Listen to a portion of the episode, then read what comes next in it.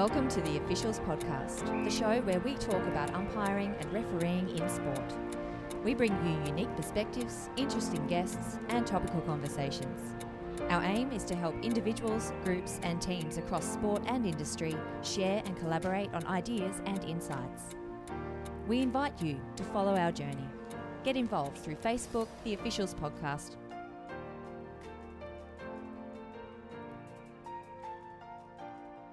Welcome to Umpire Referee, the officials podcast, a show where we talk about umpiring and refereeing across all sports. I am your host, Chris Donlan, and joining me in the umpires room are two of the very best in their respective fields the first female AFL Grand Final goal umpire, Chelsea Roffey. Good afternoon. Good afternoon, Chels, and the highly decorated multiple time Grand Final and All Australian field umpire, Matt Stevic. G'day, Matt. Donners, Chels, how are we going? Excellent before we go into our topic today around integrity, a reminder you can get involved in the conversation by sending us a question or comment through our Facebook page, The Officials Podcast. We'll pick a question from our Facebook page and answer it here. And while you're there, please like and share our page. And don't forget to rate this podcast on the platform you download or stream your podcasts from. All right, guys, I'm really excited to uh, unpack our topic today around integrity. Sports has never been exposed to greater scrutiny from the public or the media. Add to that the proliferation of sports gambling. The integrity of sporting contests is constantly being challenged. Doping, corruption, and sports betting are continually attacking the fairness, fun, respect, and sportsmanship of the sporting contests. We are extremely lucky to have with us today Gerard Ryan to talk to us about the implications of these issues for sports and, importantly, officials. So I'll just introduce Jared before we hear from Gerard. Gerry spent 44 years in policing. He was the detective superintendent of the Crime Command of Victoria Police. Here he led investigations into serious organised crime, terrorism, and corruption. In 2013, he was the senior investigating officer for Operation Starling, which investigated the match fixing syndicate involving the Southern Stars in the Victorian Premier League soccer. And we may unpack this case a little bit later. In 2014, Gerry joined the AFL as the senior investigator at the newly formed AFL Integrity Unit, where he conducted investigations into integrity related aspects at the AFL. He has a deep understanding of organised crime, corruption, drugs, and betting in sport. All these make him highly qualified to talk about integrity in sport and implications for officials. If you read Gerry's LinkedIn profile as I have, it says retired 23rd of the 12th, 2016 but he still helps sporting organisations tackle an increasing problem around integrity. So, Gerry, welcome to the umpire's room, a slightly different setup to the one you regularly visited on game days as your role as senior AFL investigator of the integrity unit. But my first question is what was Christmas Eve 2016 like? Uh, well, actually, it was a, a, very fantastic time because I was able to have time with my family, which in policing uh, you very rarely got the opportunity. But here was a, a, a great opportunity to spend with with my uh, family and friends throughout the whole Christmas period, uh, enjoying uh, the first day of freedom, freedom where I thought I'd never work again. But it was short lived uh, because I came back to consult to the AFL and to other sporting codes. 44 years in the police force. And where'd you start? Yeah, a wonderful 44 years. Uh, started as a young policeman uh, coming from the country to uh, pound the beat in, uh, in Rus- Russell Street.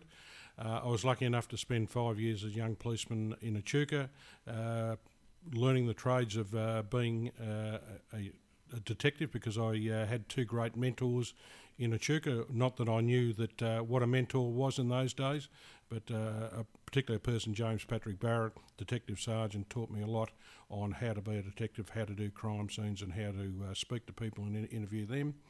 Uh, I came and became a detective in uh, 1978, uh, worked in some of the squads, uh, Carlton CIB, Dandenong CIB, before I took promotion to uh, a sergeant at Russell Street. I had five wonderful years there where I started to learn to become a mentor and passing my knowledge and experience on to young police members coming into Victoria Police.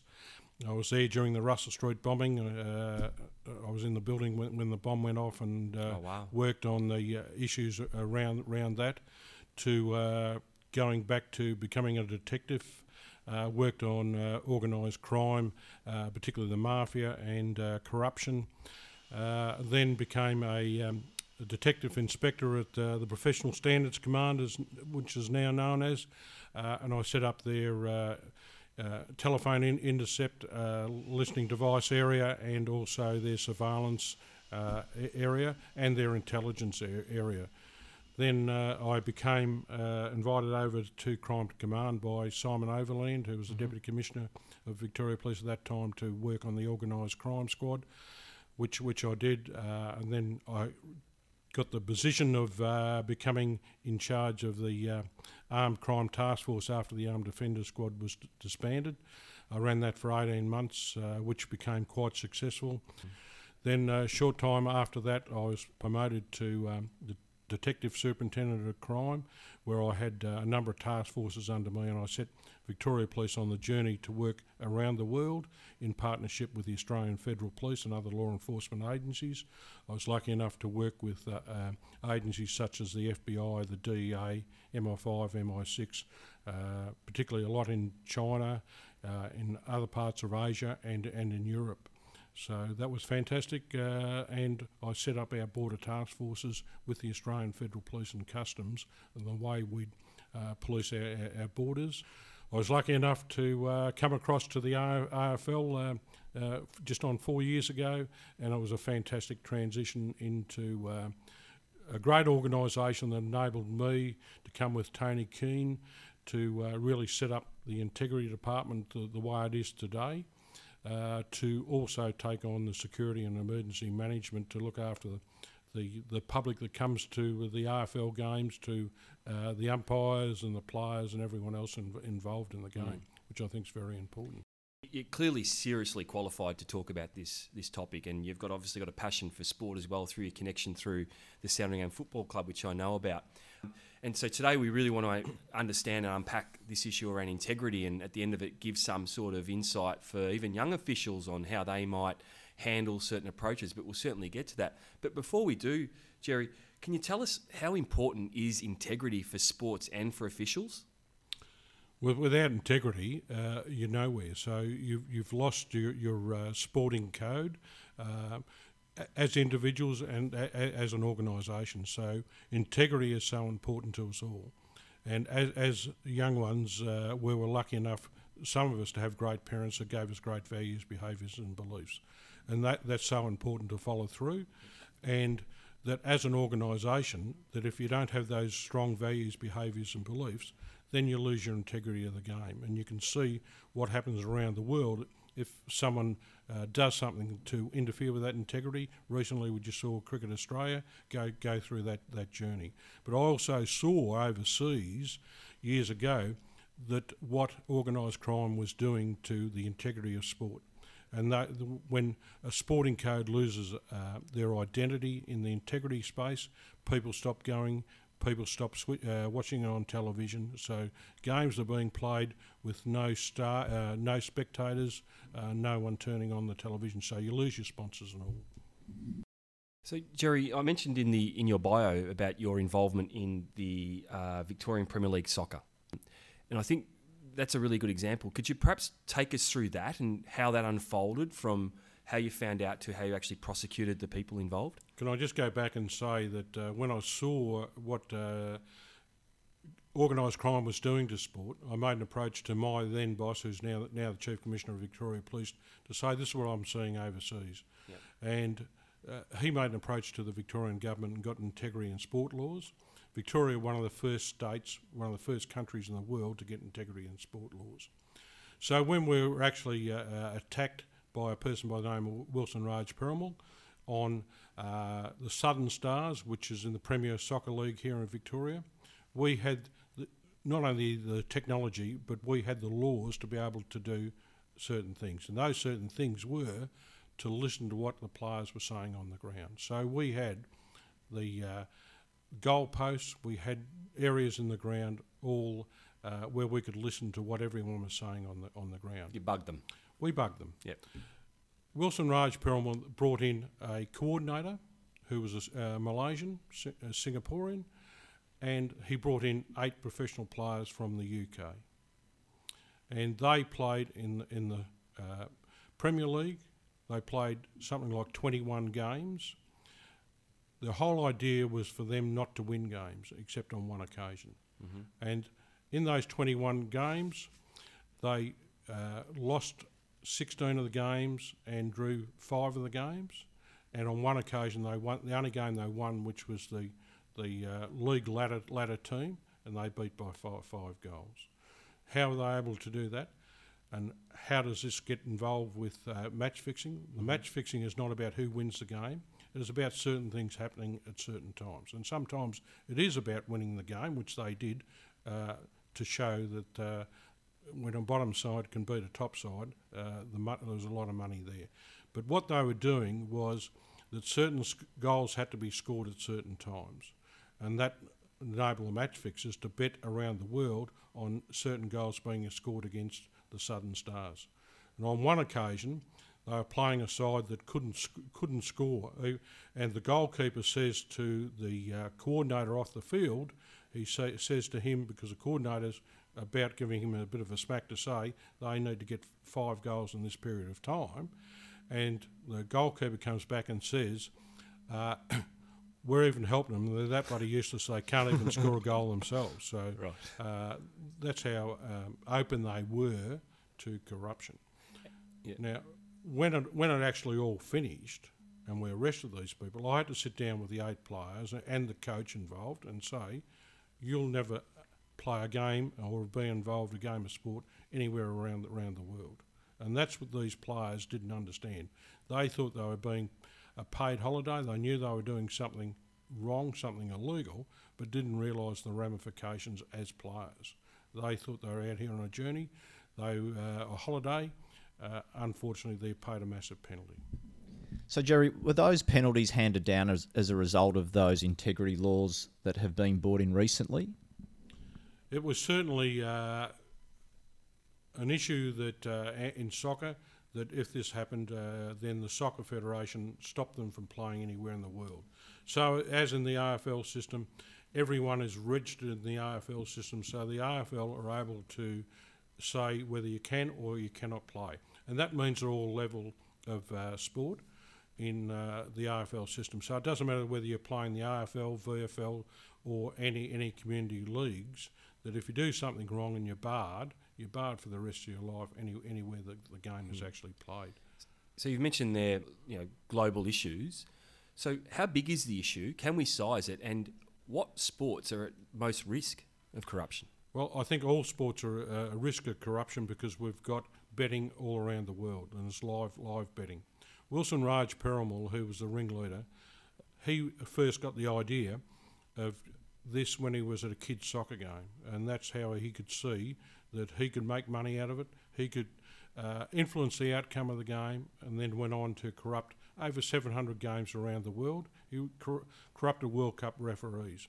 He was a person that able to corrupt the media because they were playing ghost games, and ghost games are where they were being uh, scores were given on the media throughout the world, but the game wasn't being played. And they'd watch and see where the money was and work out who would win and who would lose for them to make the most money. So not only were players and officials being corrupted, but the media themselves were, were being corrupted. And so, given that, then how do you how does the relationships work with other organisations outside our borders? I assume you need to have strong relationships. Well, this, this is where law enforcement and uh, all sporting codes need to have a great working relationship partnership. partnership. And it's not only with uh, in here in Australia with the uh, state police and the federal police, but it's also other agencies. And I f- mentioned before working with the FBI and the DEA and the National Crime Authority in the UK, how do you help and support one another, and working with uh, sporting agencies to solve problems. You just mentioned organised crime. I'm sure the listeners are really interested to know what exactly do you mean? I mean, how does sport get involved with organised crime? How do you have officials or people involved with the game getting involved in criminal activity? I mean, wh- how does that encounter actually evolve and take place? Because look, as far as we know, probably it starts as what could be seen as a pretty harmless interaction, and, and these things can actually, you know, roll into something that's far more serious. I think in, in policing and as in the AFL now is that uh, you're intelligence led, and when you're intelligence led, you understand what is happening around you and the environment you're working in. And organised crime are very well organised. They do exactly the same. They're intelligence led, so they'll do their homework on you as individuals, you as an organisation, how to, best to attack you. And certainly uh, they'll see your weaknesses and they'll they'll attack you as an individual. They'll make approaches to you, whether it's in a coffee shop to have a coffee and to have a chat, and to see how you react and how you perform on, on those. So when you see something, do something. I always say, and that means that if you're being approached by someone and you're in doubt, tell someone about it and do something about it. So, what's an example like something uh, that should be seen as potentially suspicious? Like, you know, you might not think anything of it, but then you realise, oh, hang on, a bit of a, a light bulb's going off, a little bit of an alarm bell. This is something to actually think about you know, perhaps having ramifications? Well, I think uh, as, as a player, as, an official, you, you'll get uh, approached to ask about who do you, who do you think's going to, uh, if, if you're talking about AFL, who's playing the best, who you think's going to win the Brownlow, Brownlow medal, uh, who's got the best chance, uh, whether whether who's injured, who's not injured, or it might be, uh, if you refer it back to an umpire, who's actually umpiring this game. How so? What they what game they're uh, doing that week? Uh, will they make an approach to that umpire or another umpire because they're going to try and corrupt a particular game?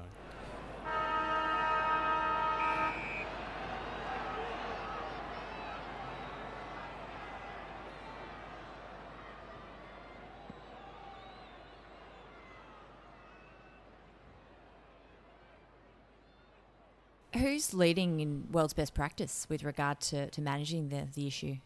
I'd have to say the AFL are one of the world leaders, if not the world world leader. Well, that was uh, not a pre-planned question, but well, there you I, go. I say that because I've looked around the world and see what, what's around the world. But the AFL is supported by Victoria Police, who set up an integrity in sport unit. So uh, that that's really well. But uh, if if you look at the way the AFL integrity system is set up, anyone involved in the AFL, whether you're a player or an umpire or a coach or a, um, a legal fi- official down to a volunteer, down to the media, anyone involved has to register with the AFL Integrity. So they're aware and know everyone that's involved in the game. They can see what, what people are doing, whether they're betting on the game or, or not. What we're looking at is a company, or we have Sports Radar, which is a company based in the UK. When I was in policing, I worked worked with them and saw what they were doing. They're a company that trolls all the legal betting around the world, and we're able to put the names that are registered with the AFL into their system, and anyone puts a bet on, then they can tell us straight away. They also look at the odds that uh, whether uh, they're strange odds and or someone's put a massive bet on, on a particular uh, bet on a particular game, they can tell us straight away. We go to the betting company. The betting company has got to advise the AFL who put that bet on. Gerry, obviously, um, gambling corruption. It's not just at the elite level. We've we've seen cases where grassroots is is just at risk. So, can you give our listeners a bit of an insight into the education that's that's going on at grassroots level for officials, coaches, and players in this space? Education is, is very important in, in life, and uh, it's no different into the sports. Uh, in the state and and the uh, state leagues and the AFL, there is a lot of education goes on in relation to integrity. However, I think there is a lot more work to be done to get down to community leagues as young kids start to play the game in Auskick to uh, coming through their junior ranks is talking about their values, behaviours, and beliefs, their organisations, their clubs' values, and at the same time educating them about the integrity of the game, the integrity of individuals, and how they can be so easily corrupted. So, so how do they groom and, and find the people that they want to corrupt, especially from an official's point of view? I think uh, when you look at, uh, if you take soccer for instance' uh, sake, uh, they will look at uh, around the world who are the future kids that are going to be uh, coming up as soccer players. They will go and buy kids from a third world country, country and they may buy them through their parents because their parents have got no money. They will pay for their education. They will pay for the family to be well looked after. Then, when the kid uh, becomes of age and gets into uh, the senior levels of soccer making big money, then they'll make an approach to him to do cer- certain th- uh, um, behaviours that will uh, make, make them money. And when I talk about males, we're now also talking about women and that as well. So there's no difference between a man and the woman in, in this arena. Organised crime will make money off either. And is it just all? Is it always money? Is it? Is there cer- black cer- market? Is there? Well, what's the breadth of the problem? The p- problem is it's about how organised crime makes money.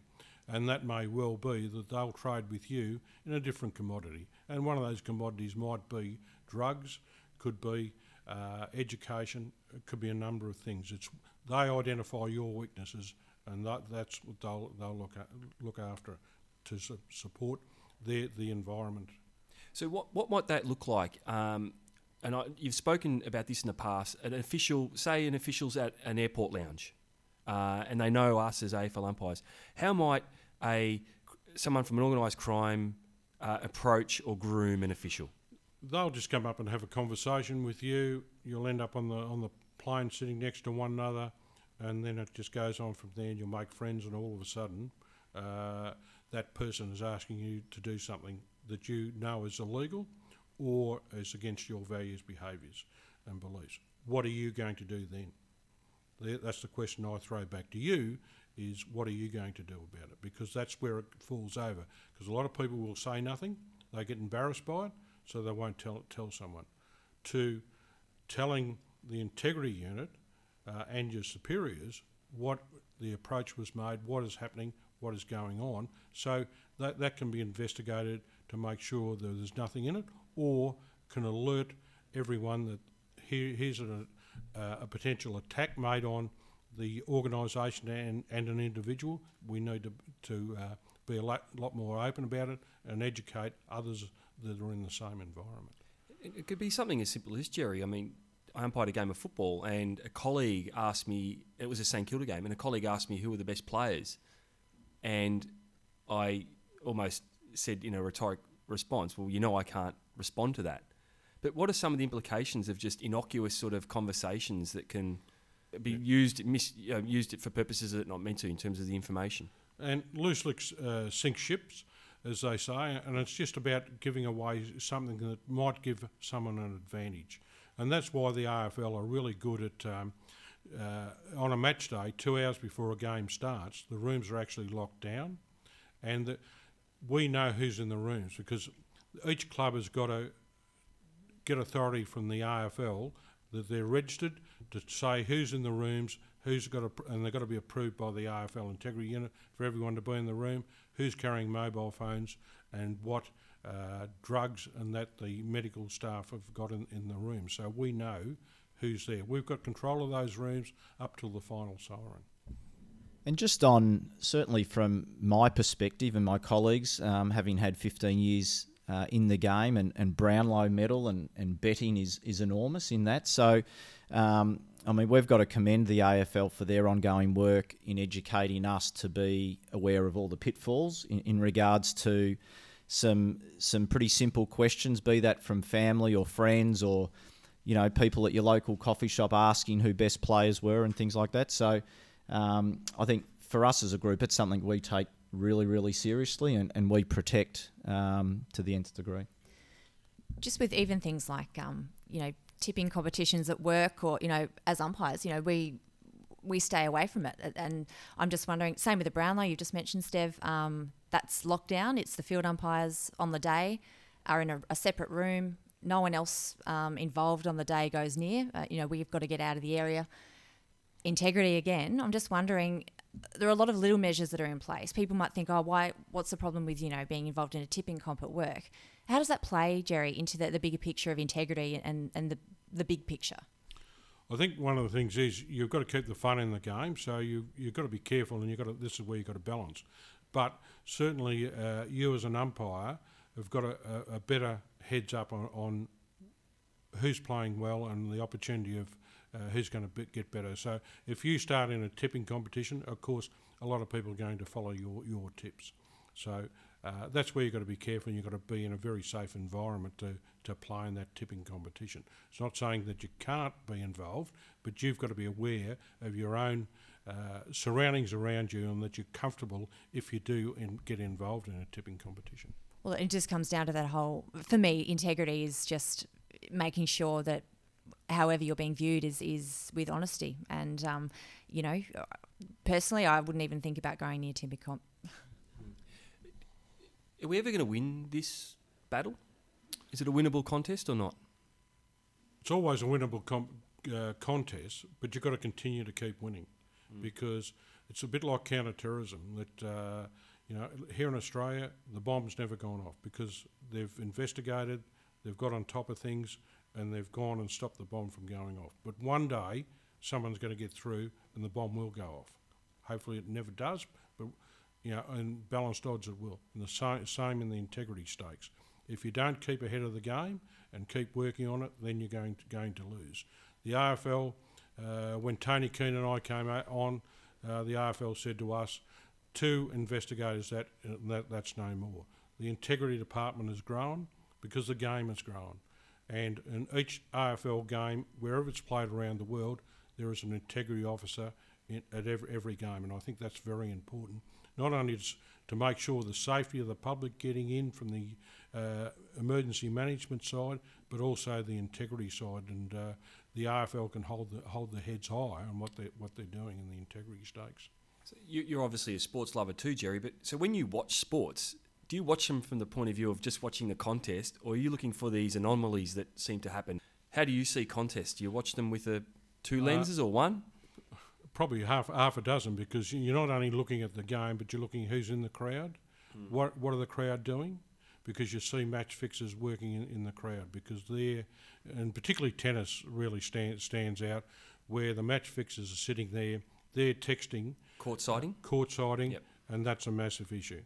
Got to bear in mind that when, whenever there's a delay in something, and, and if you look at uh, televised games, there is a split second delay.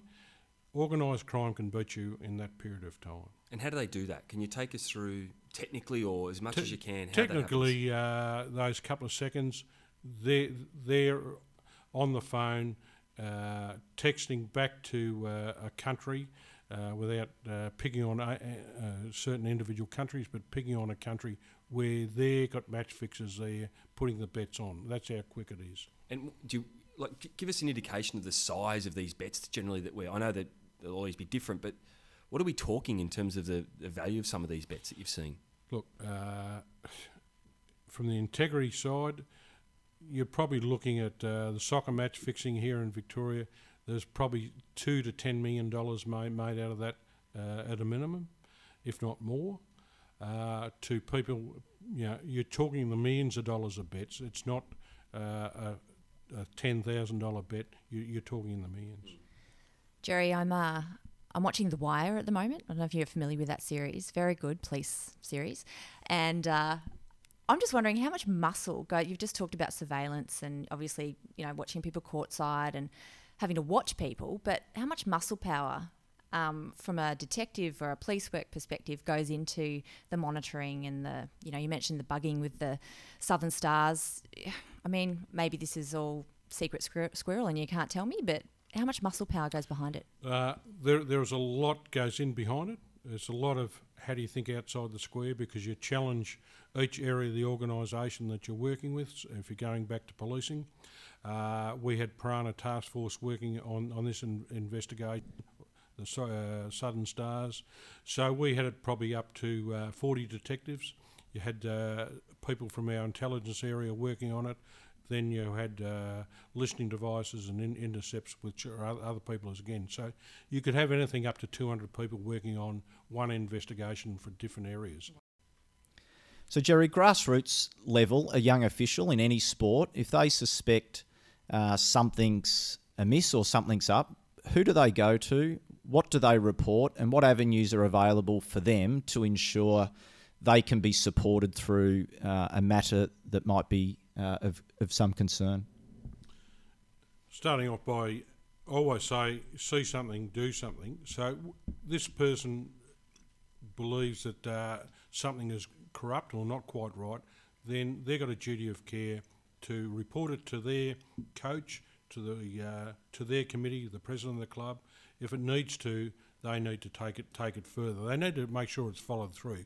So the onus is there, then on the officials to take it further up the tree, and that means to report it to uh, to their league. And if, if the league can't handle it, then report it further up the tree. If we use the AFL system, we've certainly built uh, in the AFL system someone to report up from a community club all the way up to the AFL, so the AFL uh, integrity department can investigate and will investigate an issue that has been reported that needs to be done.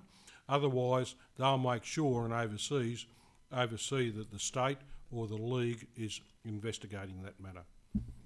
And just on officials at any level, impartiality is really important from an integrity point of view to uh, conduct themselves um, throughout a match. But what's the responsibility uh, of administrators, coaches, if they suspe- see suspicious activity going on?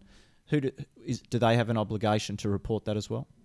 Uh, we all, everyone involved in the game, and as you mentioned, uh, players and coaches and officials, all have a responsibility to report something that's going going on that they believe is corrupt or un- unethical, and it's against their values.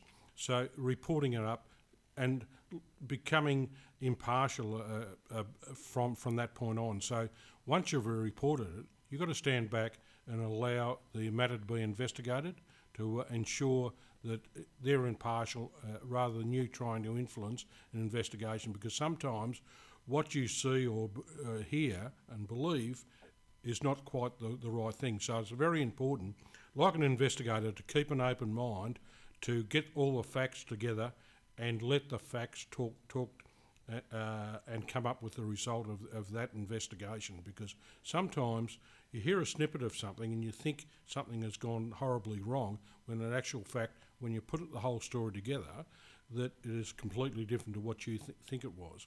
But I would compliment someone that uh, believed that something was wrong and reported up, and when we found there, there was no, no case to answer, I'd compliment that meant that person far in advance of someone that didn't report, and then we find out there's a bigger picture and there's a bigger issue because it's the simple little things that give you the greatest leads, and uh, you know, uh, intelligence is about a jigsaw puzzle. It's about putting the pieces together. And when you look around, particularly in community football, one of the things we saw uh, in, in uh, a couple of community leagues, there was a coach who was uh, drug trafficking, and they couldn't work out what was go- going on uh, because he corrupted a couple of players to get involved in drug trafficking. He then moved on to another club in another area uh, because it was getting too hot and started the same process again. But luckily, someone stood up and said, This is not right. We need to do something about it and report it. And when we went back, we were able to say, Here's a chain of, of uh, an audit trail where a bloke had corrupted three or four different sporting, uh, sporting clubs and no one had done anything about it. So, Gerry, you've mentioned the laws. So, what's some of the punitive measures, or what, what are some of the outcomes for people that are involved in corruption? What can they expect in terms of law enforcement? I think going going to jail. That's what's going to happen in in the future. You get involved in corruption. Uh, the people that are involved in corruption uh, are, are got up to 10 years jail to serve. Uh, when we started off with the Southern Stars, even the legal and the courts didn't really understand, and the coordinator out here got three years jail for his in, in involvement uh, in the Southern Stars. Uh, I think speaking to magistrates and judges uh, since then, they now realise how big the picture is, they would have given this person the maximum 10 years jail. Mm. And on the other side, how dark and murky can it be on the organised crime side? Well, the organised crime side, uh, you can end up dead. Simple as that. If uh, if you don't play the game that they want you to play, uh, they'll they'll kill you. That's because there's big dollars involved but come forward. it's, it's a, it's a tricky situation, isn't it? it look, it, look, it is, uh, but certainly, uh, you know, if you do come forward, you need to be protected. Law enforcement, uh, the relationship with them will make sure that you and your fa- family are protected. But does it get that serious all the time? No, it doesn't. but it's the simple little things that you've got to learn to stand up and be accounted. And I think, look, the takeout from that really is don't get involved to begin with, isn't it? It's, you know, if you if something doesn't feel right, um, make sure you have that conversation with the relevant person so that you're not even getting involved in this stuff. E- Exactly, and uh, you hit the nail right on the head. And I think just also, Gerry, you touched on um, how important mentoring was for you coming through the force, uh, learning the trade. But I think also relevant to our topic is um, see something, do something. But there might be circumstances for young boys or girls out there who who are a bit uncertain as to what to do. So. Uh, calling on more experienced uh, players, coaches, administrators, or officials to have that support and to be able to guide through that's really important. I think uh, education and mentoring is so important, uh, and I'm still involved with mentoring some young AFL players to uh, community people uh, and to uh, police members, being mentoring them to be future leaders of the of uh, great organisations and uh, and to be successful in, in, life because not every, everyone's had the opportunity to have great parents like I had, uh, but we need to be role models and give our time to less, less disadvantaged people in the community. Just to, this is a bit of trivia, but um, just to round things up, there's a story about your mum and the TAB. We got to hear it. Well, certainly uh, when I when I uh, became uh, as going in to become a detective superintendent, I had to do a um, a psych test, and the psych test uh, involved it a whole day, and uh, I had to answer twelve hundred questions, and they're either yes or no. Uh, you had to choose one or the other, and one of the questions was, "Where did you get your values from, your mother or your father?" I choose chose my mother, but uh, I still fight today because I really got it from both of them. But you had to decide on one. But I was very lucky. We come from a small country town, a little town called Edenhope. Uh, we, we were a struggling family, but uh, both my parents worked second and third jobs. Uh, one of my uh, m- first job my mother had was a part time. She worked in the TAB because the TAB agent was uh, uh, divorced and he needed a, a, a woman to help him out. And my mother got that job. He, he got promoted. Cut a long story short, she applied for the job and she became the first woman TAB agent in Victoria in the early 60s. And don't things just come full circle? Isn't that beautiful? That's all we have time for today. Um, it was great having you with us today, Gerry. The insight that you've given around not only the importance of the issue, but the responsibility of officials from our level right down to grassroots around see something, do something. I think that's a real key message. So we'd like to thank you for joining us in the umpires room, and we look forward to seeing you at some stage through the year in the real umpires room. No doubt, we'll all have our mobile phones off, and and we're all more informed now. And so thank you for your time today. Thank you for the opportunity. Right. A reminder you can get involved in the conversation by sending us a question or comment through our Facebook page, The Officials Podcast. We'll pick a question from our Facebook page and answer it here when we can. We didn't today, but that's okay. And while you're there, please like and share our page and rate this podcast on the platform you download or stream your podcasts from.